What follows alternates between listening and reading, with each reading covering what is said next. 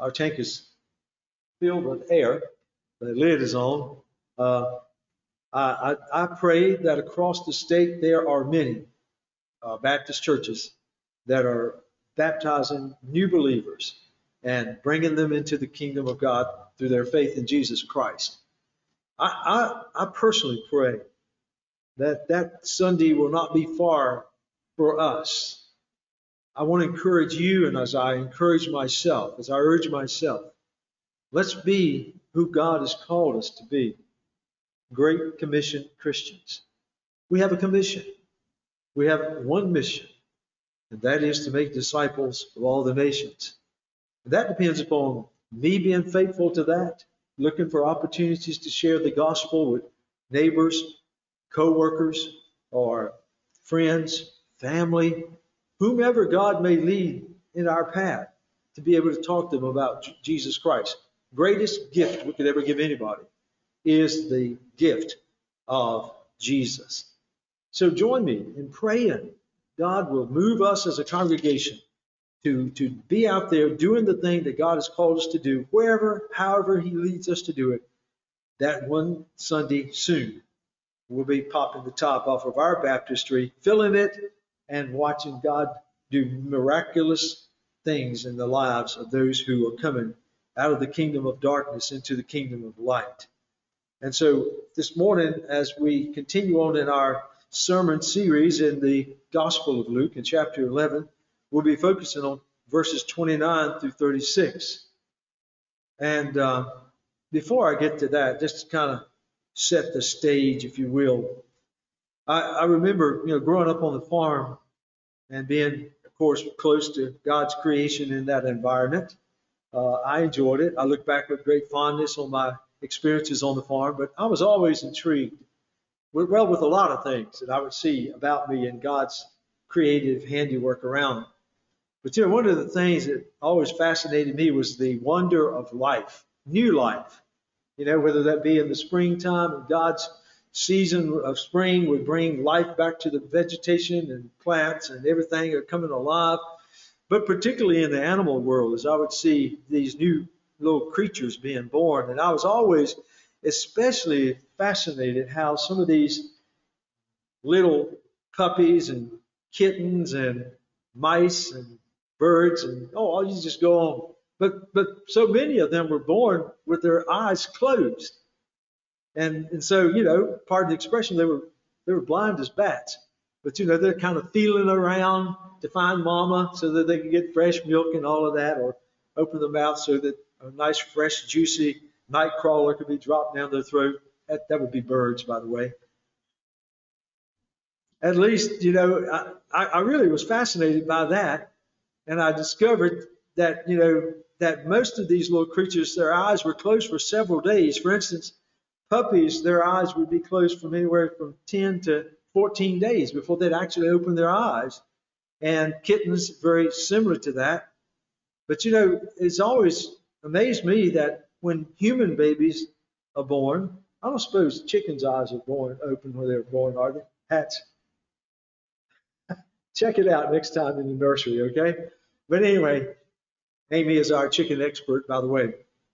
But but when babies, human babies are born, their eyes are, you know, not long, their eyes are open. But the interesting thing is, even though, you know, they their eyes are open, they're very sensitive to bright light. How many of y'all remember when you were born? I'm not the only one with a bad memory, okay. But but the fact is, even though that baby, when he's born or she's born, their eyes are usually squinted closed because of the bright light. Think about it. They've been surrounded with darkness for nine months and then suddenly thrust into a you know delivery room where there's strobe lights hitting you. So little wonder that they're squinting and, and because of the bright lights. The vision of a baby, I discovered this. I didn't come up this moment, but the vision of a brand new baby is 2200 to 2400. So you know they they can see, but not good. Okay, so but you know sadly there are children that are born. In some cases, they're born blind. You know, in the Bible, in John chapter 9, verse 1, we saw where the Lord Jesus encountered a man It says, Now as Jesus passed by, he saw a man who was blind from birth. And you know, praise the Lord. We know how that story came out. Jesus gave him the sight.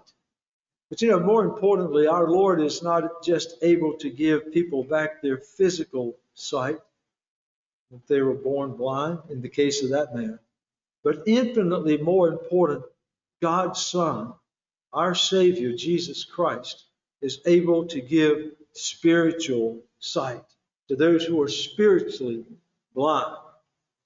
Just think about it. Every one of us who are born again believers, followers of Jesus Christ, before coming to Christ, we were spiritually blind.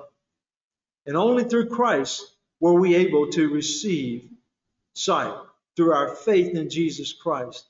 You know, given sight was a part of the of the ministry of Jesus from the get-go.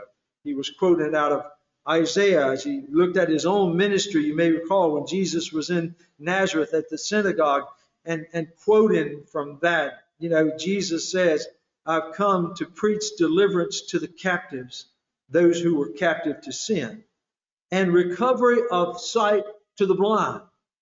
So when you think about the Lord Jesus, he, yes, he has a supernatural divine ability to give physical sight, but he also has the glorious, wonderful ability to give spiritual sight to those of us who were walking in spiritual blindness and, uh, and darkness.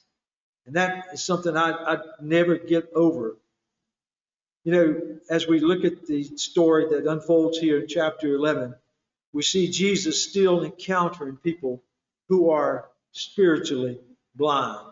And I like how the worship guide, Tim, highlighted in Second Corinthians in our responsive reading.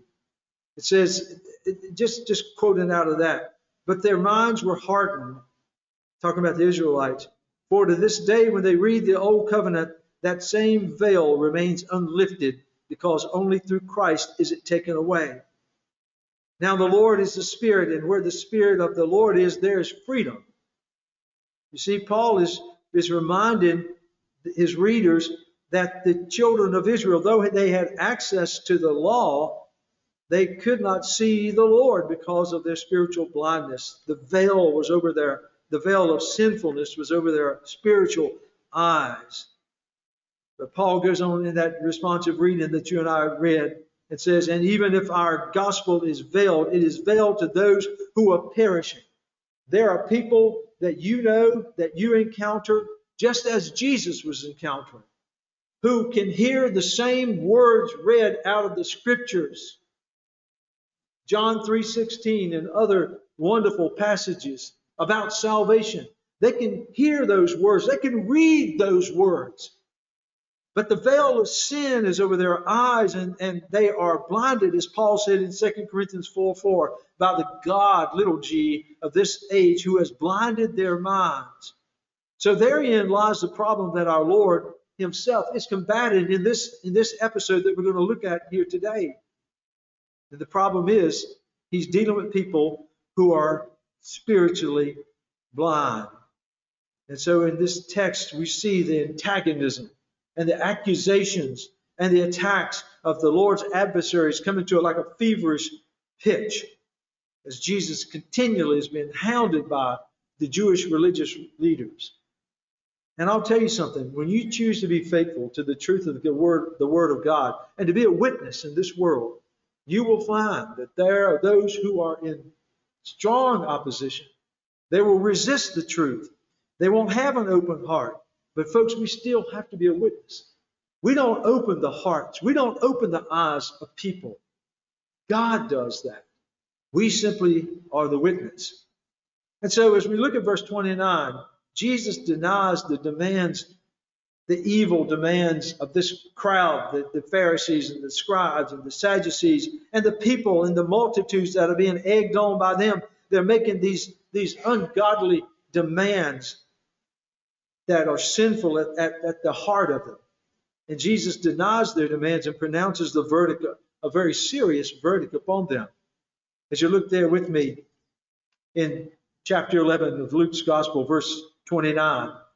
And while the crowds were thickly gathered together, in Matthew's version, he talks about the great multitudes of people that were surrounding the Lord. He began to say, This is an evil generation.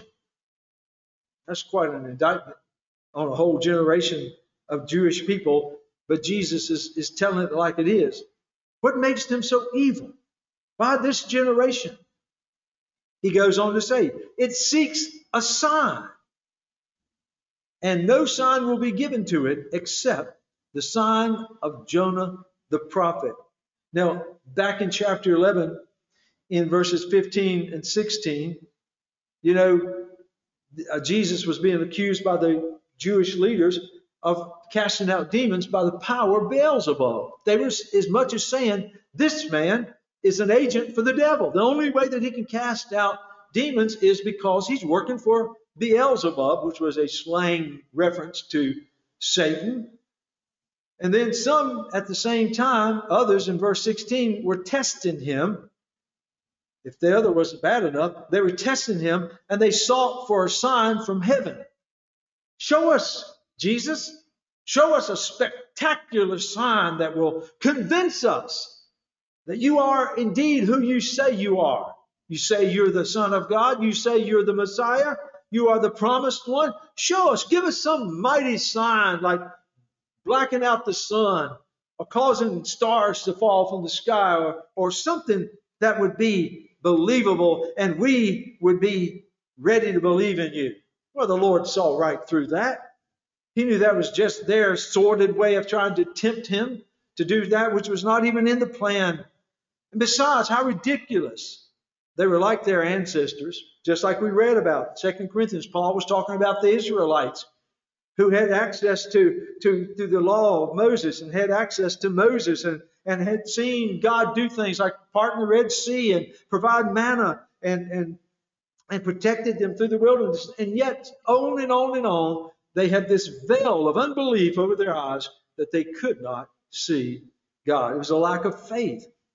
So you see, these this generation that Jesus is is pretty much indicting at this point, they're following in the in the path of their their ancestors. Like their ancestors, they were spiritually blind and inherently evil.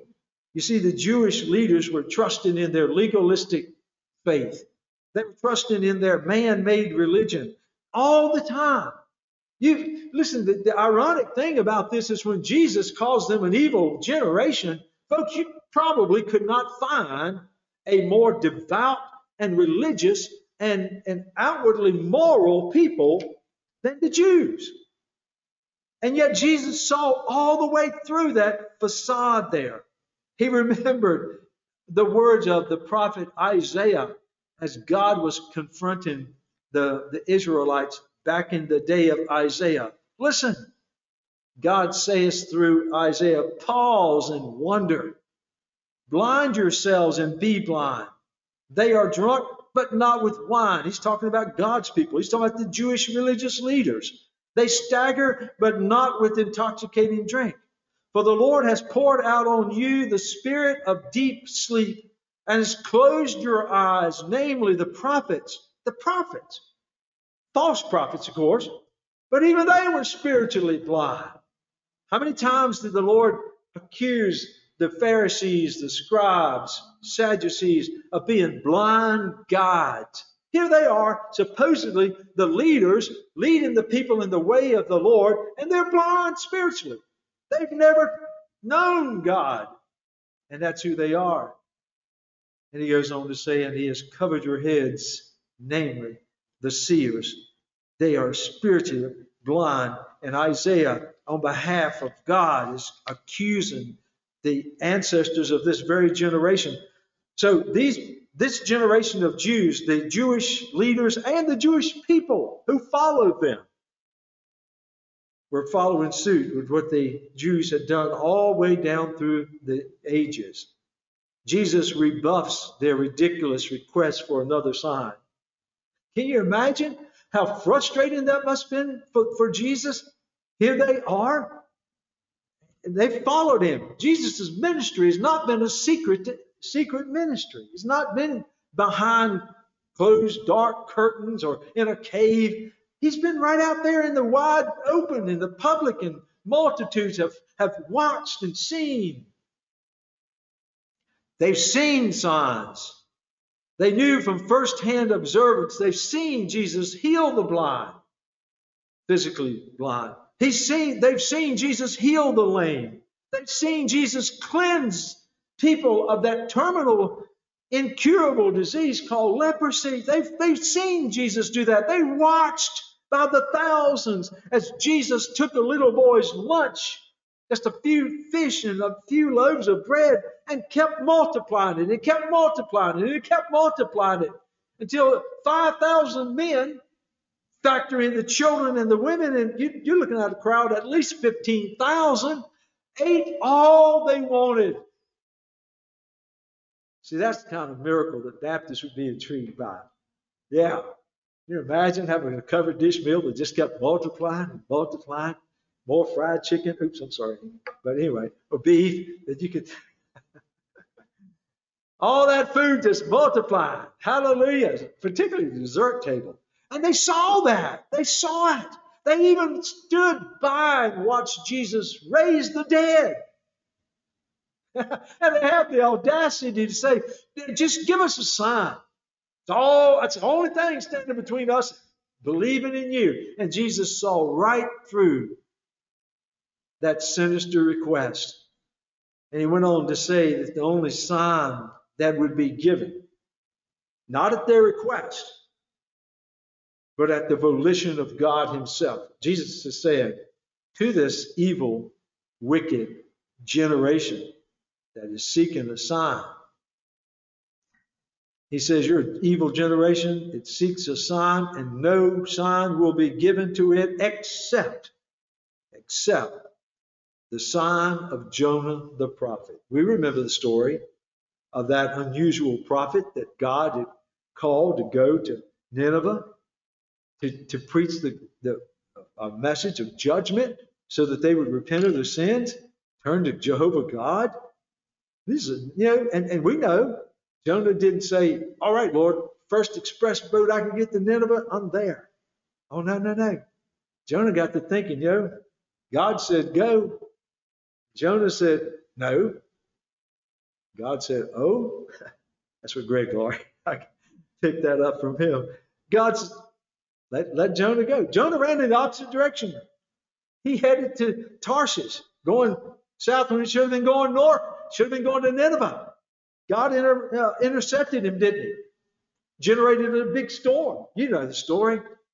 It all happened, I mean, it resulted in Jonah getting thrown overboard in the midst of the storm by the sailors at his request. He knew God was angry with him. He thought that may, maybe that would take care of the deal.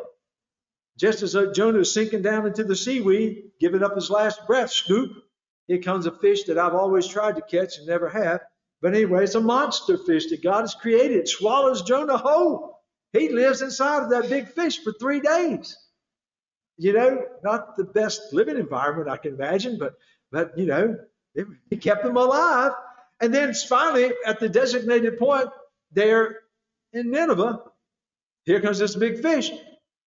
Probably a few Ninevites standing there, you know, surf fishing, or maybe crabbing or whatever. I don't know. Maybe just walking on the beach. Up comes this big fish, you know, kind of swims on up to the cliff, right up to the beach. You know, this good gracious, I've never seen a fish like that. And all of a sudden, bleh, sorry, I know you got lunch, but the fish pukes a prophet. Well, that'll right.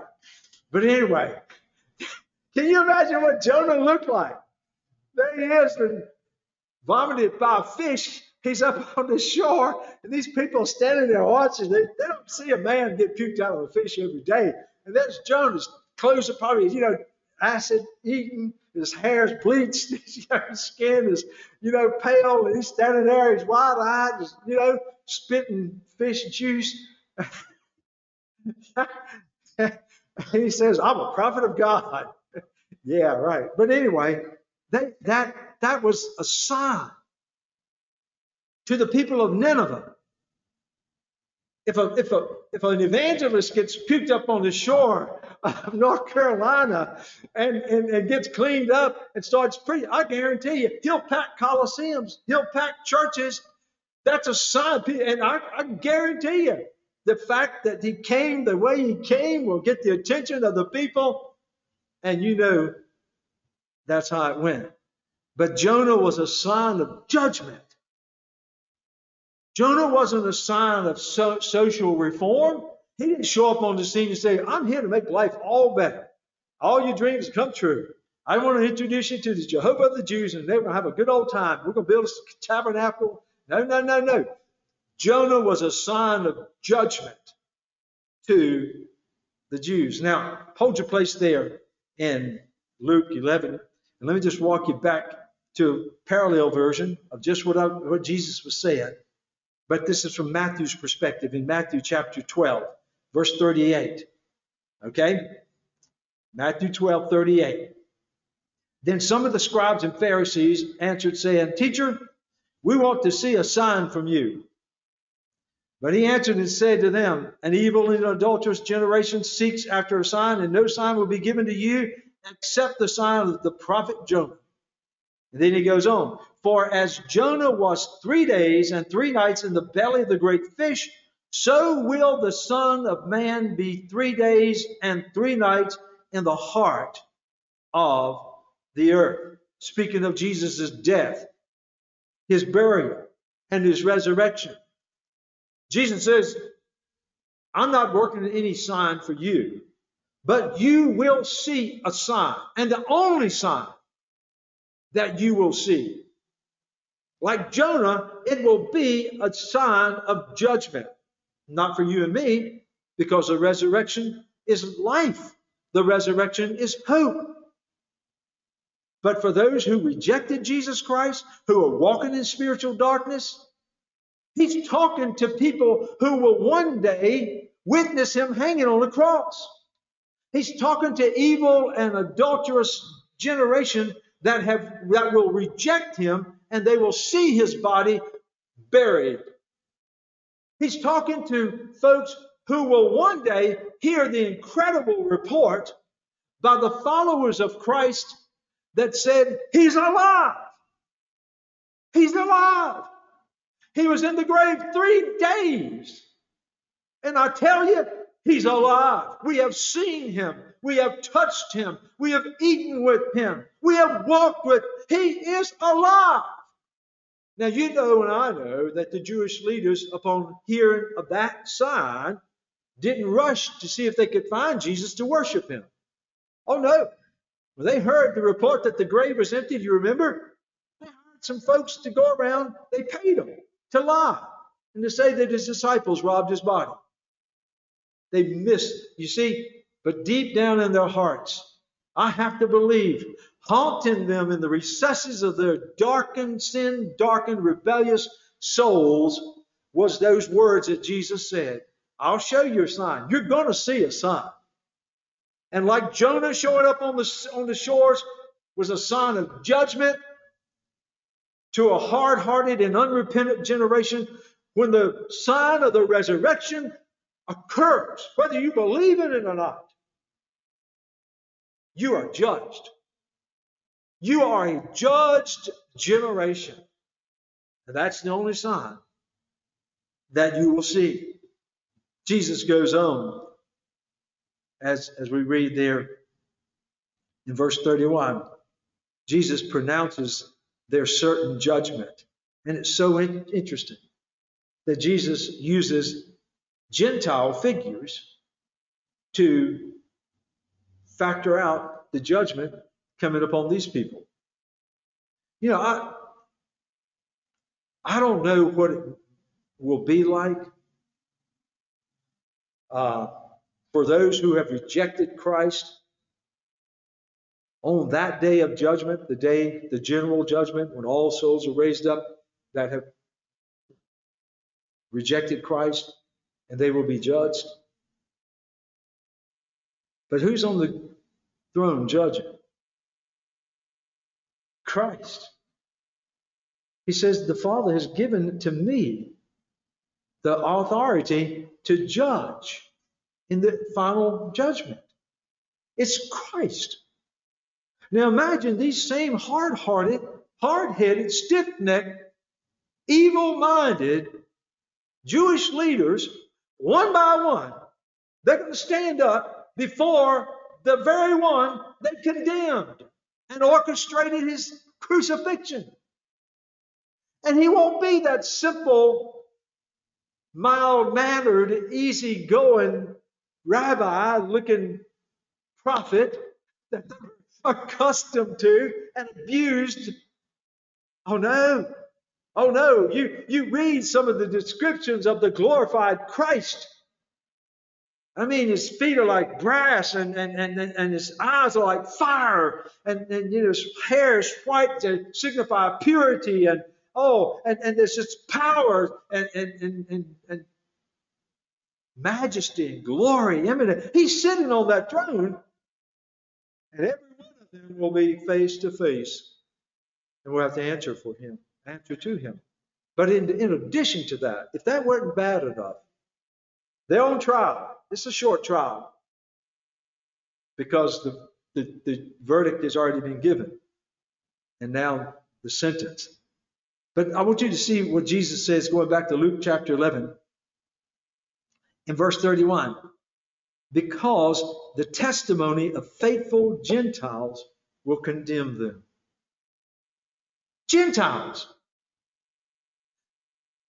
are going to have a, a, a, place in the judgment of the very ones who condemned Christ are going to give testimony in their hearings. Who, which Gentiles? Was this look in verse 31?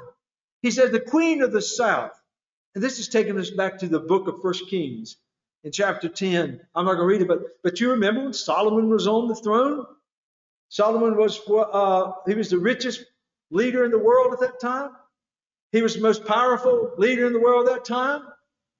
He was the most productive leader in the world at that time. He had more wives and concubines probably than anybody had at that time. But that wasn't the thing that was so notable about Solomon. You remember, Solomon was the wisest man on the face of the earth.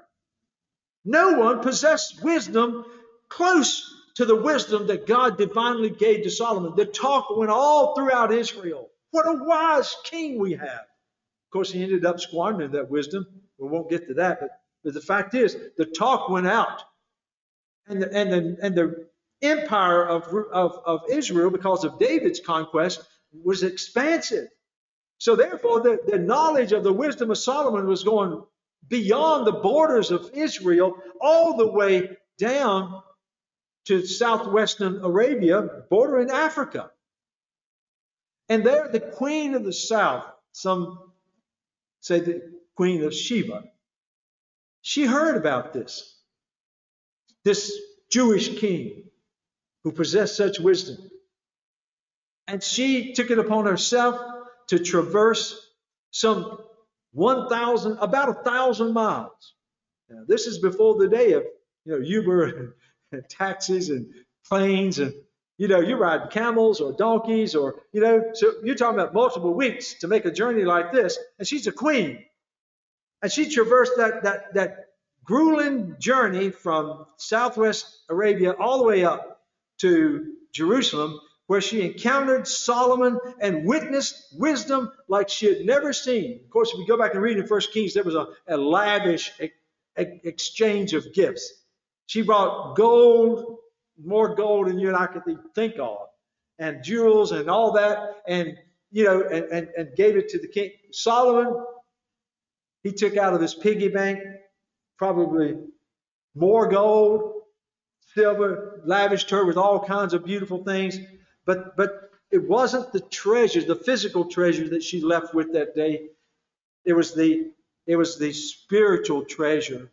Because as she interacted with Solomon, asking him all kinds of questions, she probably was pretty educated herself. She was absolutely amazed that his God could give her, give him such wisdom that the implication in the scriptures is that she went away with faith in Solomon's God, Jehovah.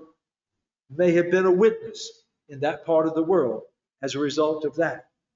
So when these Jewish leaders who have virtually hounded Christ and abused him and, and, and made these ridiculous demands, Jesus basically says, You're in your judgment.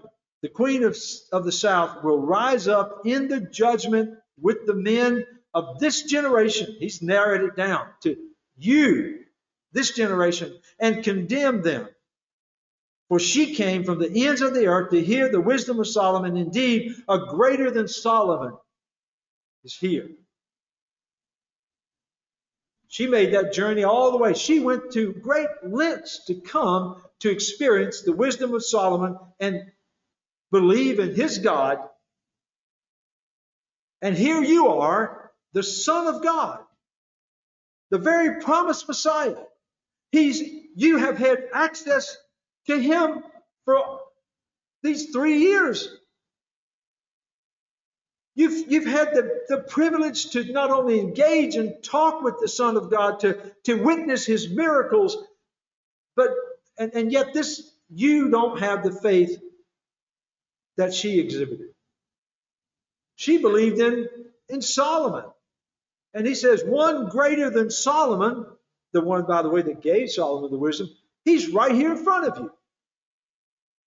He says, on the, and I just imagine this, on the day of judgment, when those Jewish leaders are brought up one by one before Christ, guess who's standing in the witness stand? There'll be two. One of them will be the Queen of the South.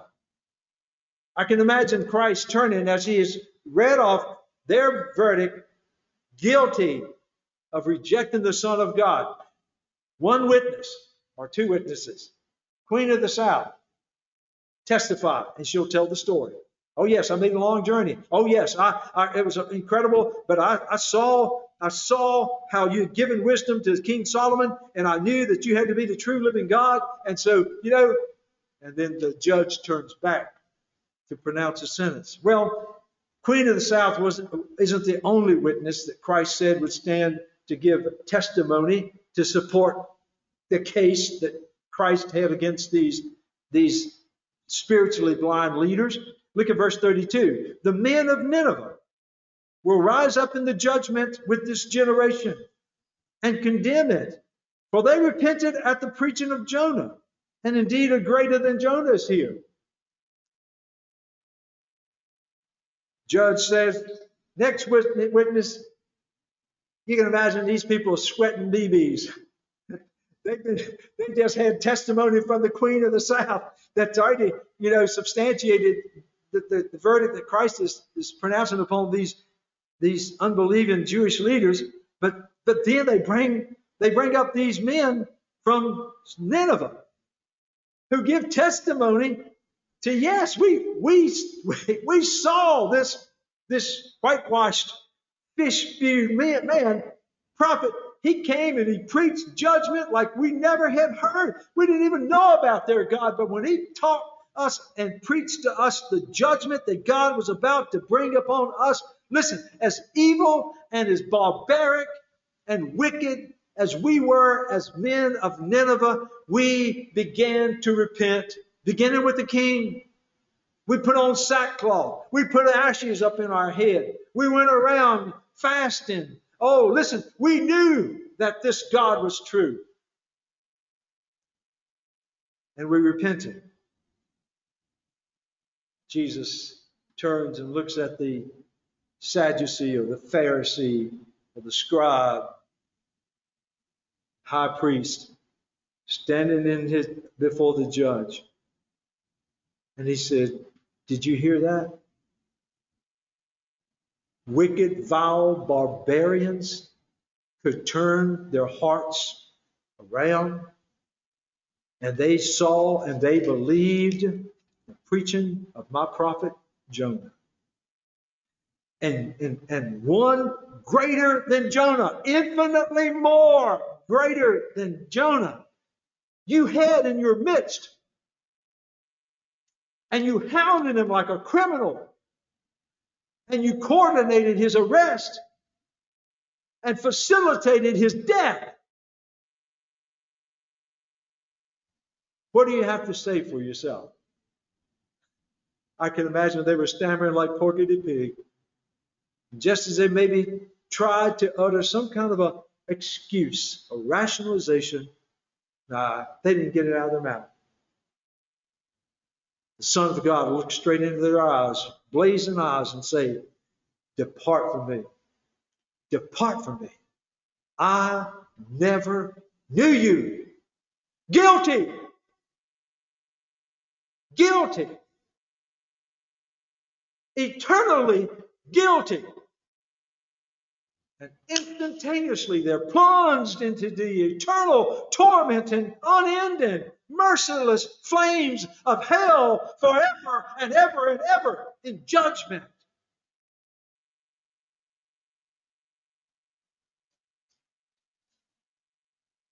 No excuse.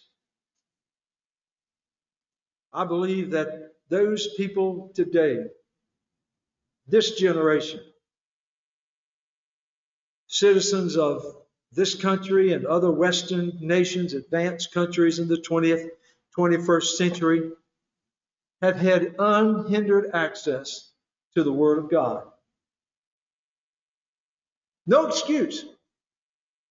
We had a Gideon stand in the pulpit and tell us you can't go in a, a hotel hardly without having a Gideon Bible.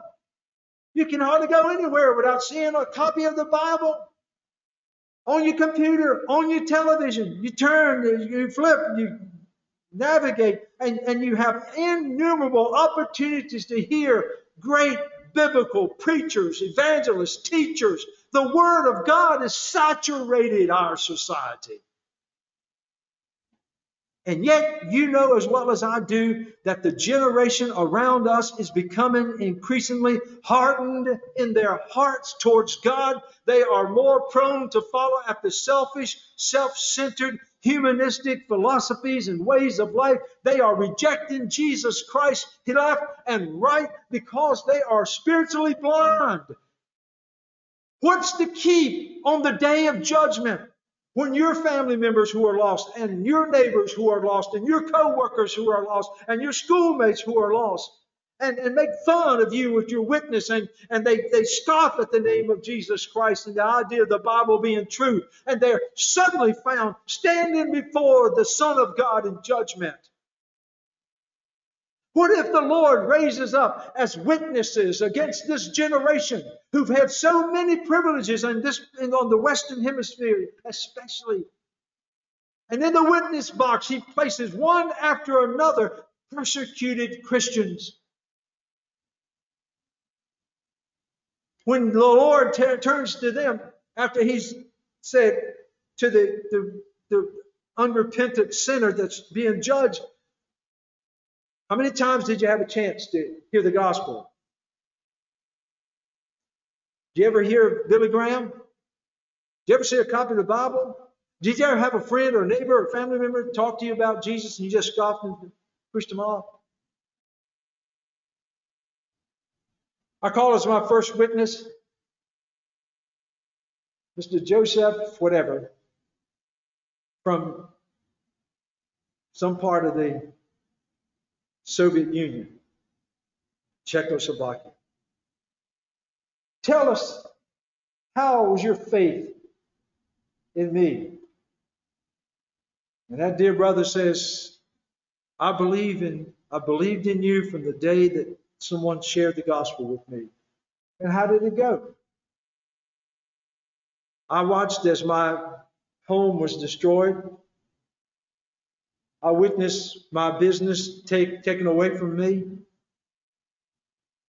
I saw my children being sold into slavery. My wife marketed for prostitution. I was beaten numerous times, threatened that if I didn't recount of my faith, they would kill me. I sat in a dingy, dark, damp, disgusting jail cell day after day, month after month, because I would not turn my back on my Jesus, my Savior. you, Lord. Now imagine that 20th, 21st century American unbeliever. He's hearing that testimony, and the eyes of the Lord are glued on him and saying, Anything you need to say for yourself before he can speak a word. Depart from me. Guilty. I never knew you. And again, plunged into the unending fires of hell. Well, I need to go ahead and close because they were asking for a sign out of unbelief and stupidity. And Jesus said, There's not going to be a sign. The only sign you'll see, you'll regret it one day, and you will be condemned. In the final verses there that we look at in chapter 11, it, Luke takes kind of a, a twist. It, even though we're still talking about spiritual blindness, but it's, it's almost like he's moving in a different direction. But it connects because the Lord teaches on the idea of, of light and darkness in the spiritual world. For instance, in verse 33 and 34, he says, No one, when he has lit a lamp, puts it in a secret place and under a basket, but on a lampstand, that those who come in may see the light. The lamp of the body is the eye. Therefore, when your eye is good, your whole body is, is full of light. And when your eye is bad, your body is full of darkness.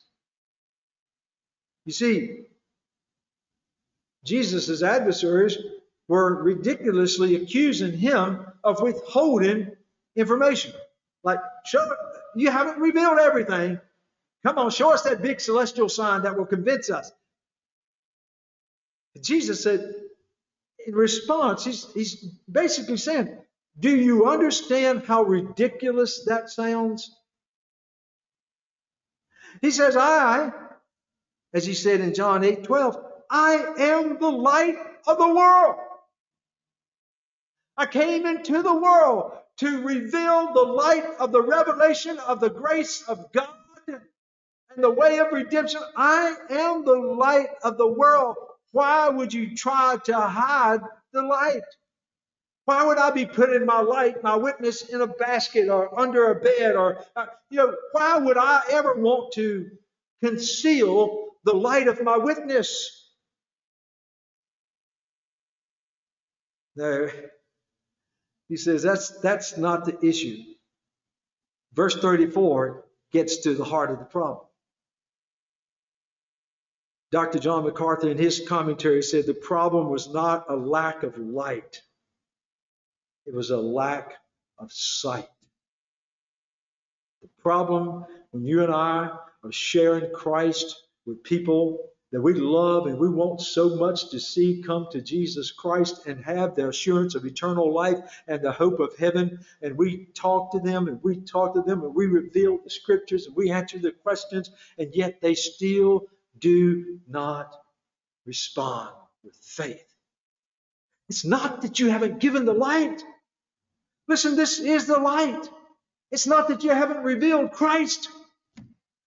Did you see what he said in verse 34? The lamp of the body is the eye.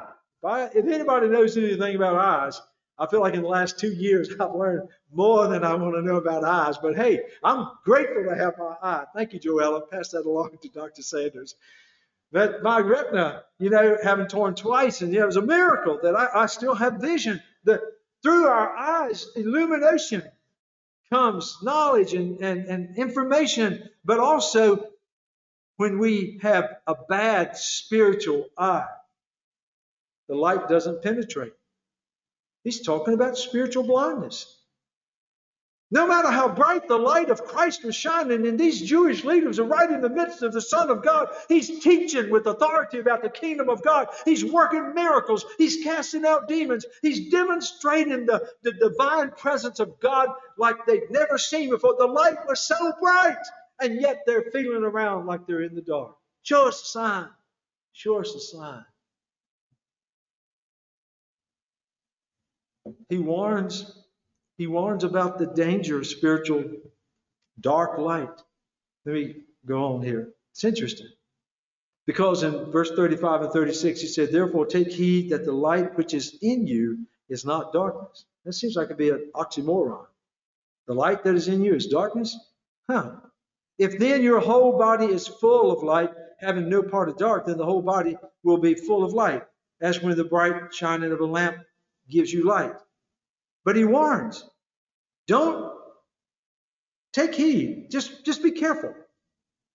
Because oftentimes what you think is light, revelation, is actually evil deception. There are people out there who are masquerading as, as messengers of light, revelation. And that's how false religions get started. That's how cults get started. They claim to have had some light of revelation shine into their life marvelously so that, that this is the way we need to go, departing from the truth of the Word of God.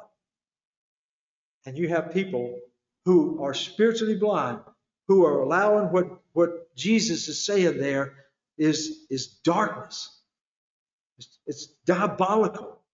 It's damning. So, so be careful, be discerning about those who are promoting the light. Folks, there's only one source of true light, and that is Jesus Christ, and that is the Word of God. Psalm 119, 105, 106. Your word is a lamp unto my feet, a light unto my path. Make sure that the light that you have committed to follow and to invest your life in is none other than Jesus Christ, the Son of God. And if we have good spiritual eyes, not spiritually blind, then the light of Christ will penetrate and fill every part of us. Like a, like a lantern when the, the wick is lit and that fire begins to build up and the, you know and it becomes brighter and brighter and brighter. That's the Christian who is wide open and spiritually healthy, and the light of Christ begins to fill them. I like how Jesus puts it over in Matthew chapter 5. You know it almost by heart. Verse 14. He says, You are the light of the world. A city that is set on a hill cannot be hidden, nor do they light a lamp and put it under a basket, but on a lampstand. And it gives a light to all who are in the house. You see, there, Jesus is talking about you and me. Back here, he's talking about himself as the light of the world. But when Christ comes to dwell within you and me, then suddenly the light of the Lord begins to shine forth through us. And Jesus says, Let your light so shine before men that they may see your good works and glorify your Father in heaven. What you need to entertain and ascertain today is this Does the true light live in you? Is Jesus Christ abiding in you? Or are you spiritually blind? And if you can answer yes to that, then the second question follows right on the heels. If the light of Christ lives in you, how much of his glorious divine light is shining through you and me? We sing that little hymn let others see Jesus in me. The Lord didn't design us to be spiritual safety boxes where His light is put in, sealed, closed, and nobody knows what's on the inside. Oh no. Oh no. He designed us to be spiritual gas lanterns. And the Spirit of God is the gas that fuels the fire of the light of the love and the mercy and the grace and the joy and the peace and all that represents Christ shines through us so that people can see. You don't have to, they don't have to ask you a thousand questions. They can see the light. Are you shining that light? Or is your life plagued by spiritual darkness? John Newton, 18th century trade slave trader, hauled African slaves back and forth across the Atlantic. A hideously evil man had a dramatic and a glorious encounter with the Lord in a horrible storm at sea. And Christ got a hold of his heart. And that once evil slave trader became a preacher of the Word of God, gave his life to Jesus Christ, became a proponent against slavery, and spent the rest of his life promoting the truth of the gospel to those who, like himself, were in spiritual darkness. He wrote a beautiful song, his testimony, when he says, Amazing grace, how sweet the sound that saved a wretch like me. I once was lost, now I'm found, was blind, but now I see. That was Charlie Martin. That was you. Amazing grace that has brought the light of the love of God through Jesus Christ into our hearts. I encourage you, make sure that your spiritual sight is good. And then commit yourself to shine, shine, shine for Jesus every day. You don't know who's watching your life, who may be attracted to you to find out how they might also have what you have. Let's pray. Father, thank you for arranging for us to be here today. Thank you for these wonderful principles from your word that continually speak to our hearts. Lord, I know I speak for myself, but I have to believe I'm speaking for everybody else that knows you. Lord, we were those wretched sinners that you saved. We were those who were spiritually lost and wandering in a world that is hostile and evil and sin. Lord, I was blind as a bat to the things of God and headed for hell. But I praise your holy name. I give you glory today, Lord that when I cried out to you, Lord, with a repentant and humble heart, you heard my humble prayer and you opened my blinded eyes. And now I see. Not only that, you are in me and your glorious divine light shines through me. Help me to burn brighter for you, Lord Jesus. I pray that for my brothers and sisters here today. What an awesome and loving God you are. Jesus, what a gracious and loving Savior you are. Holy Spirit, we praise you for your faithful, abiding presence in our hearts and lives. We give you the glory. In Jesus' name, amen.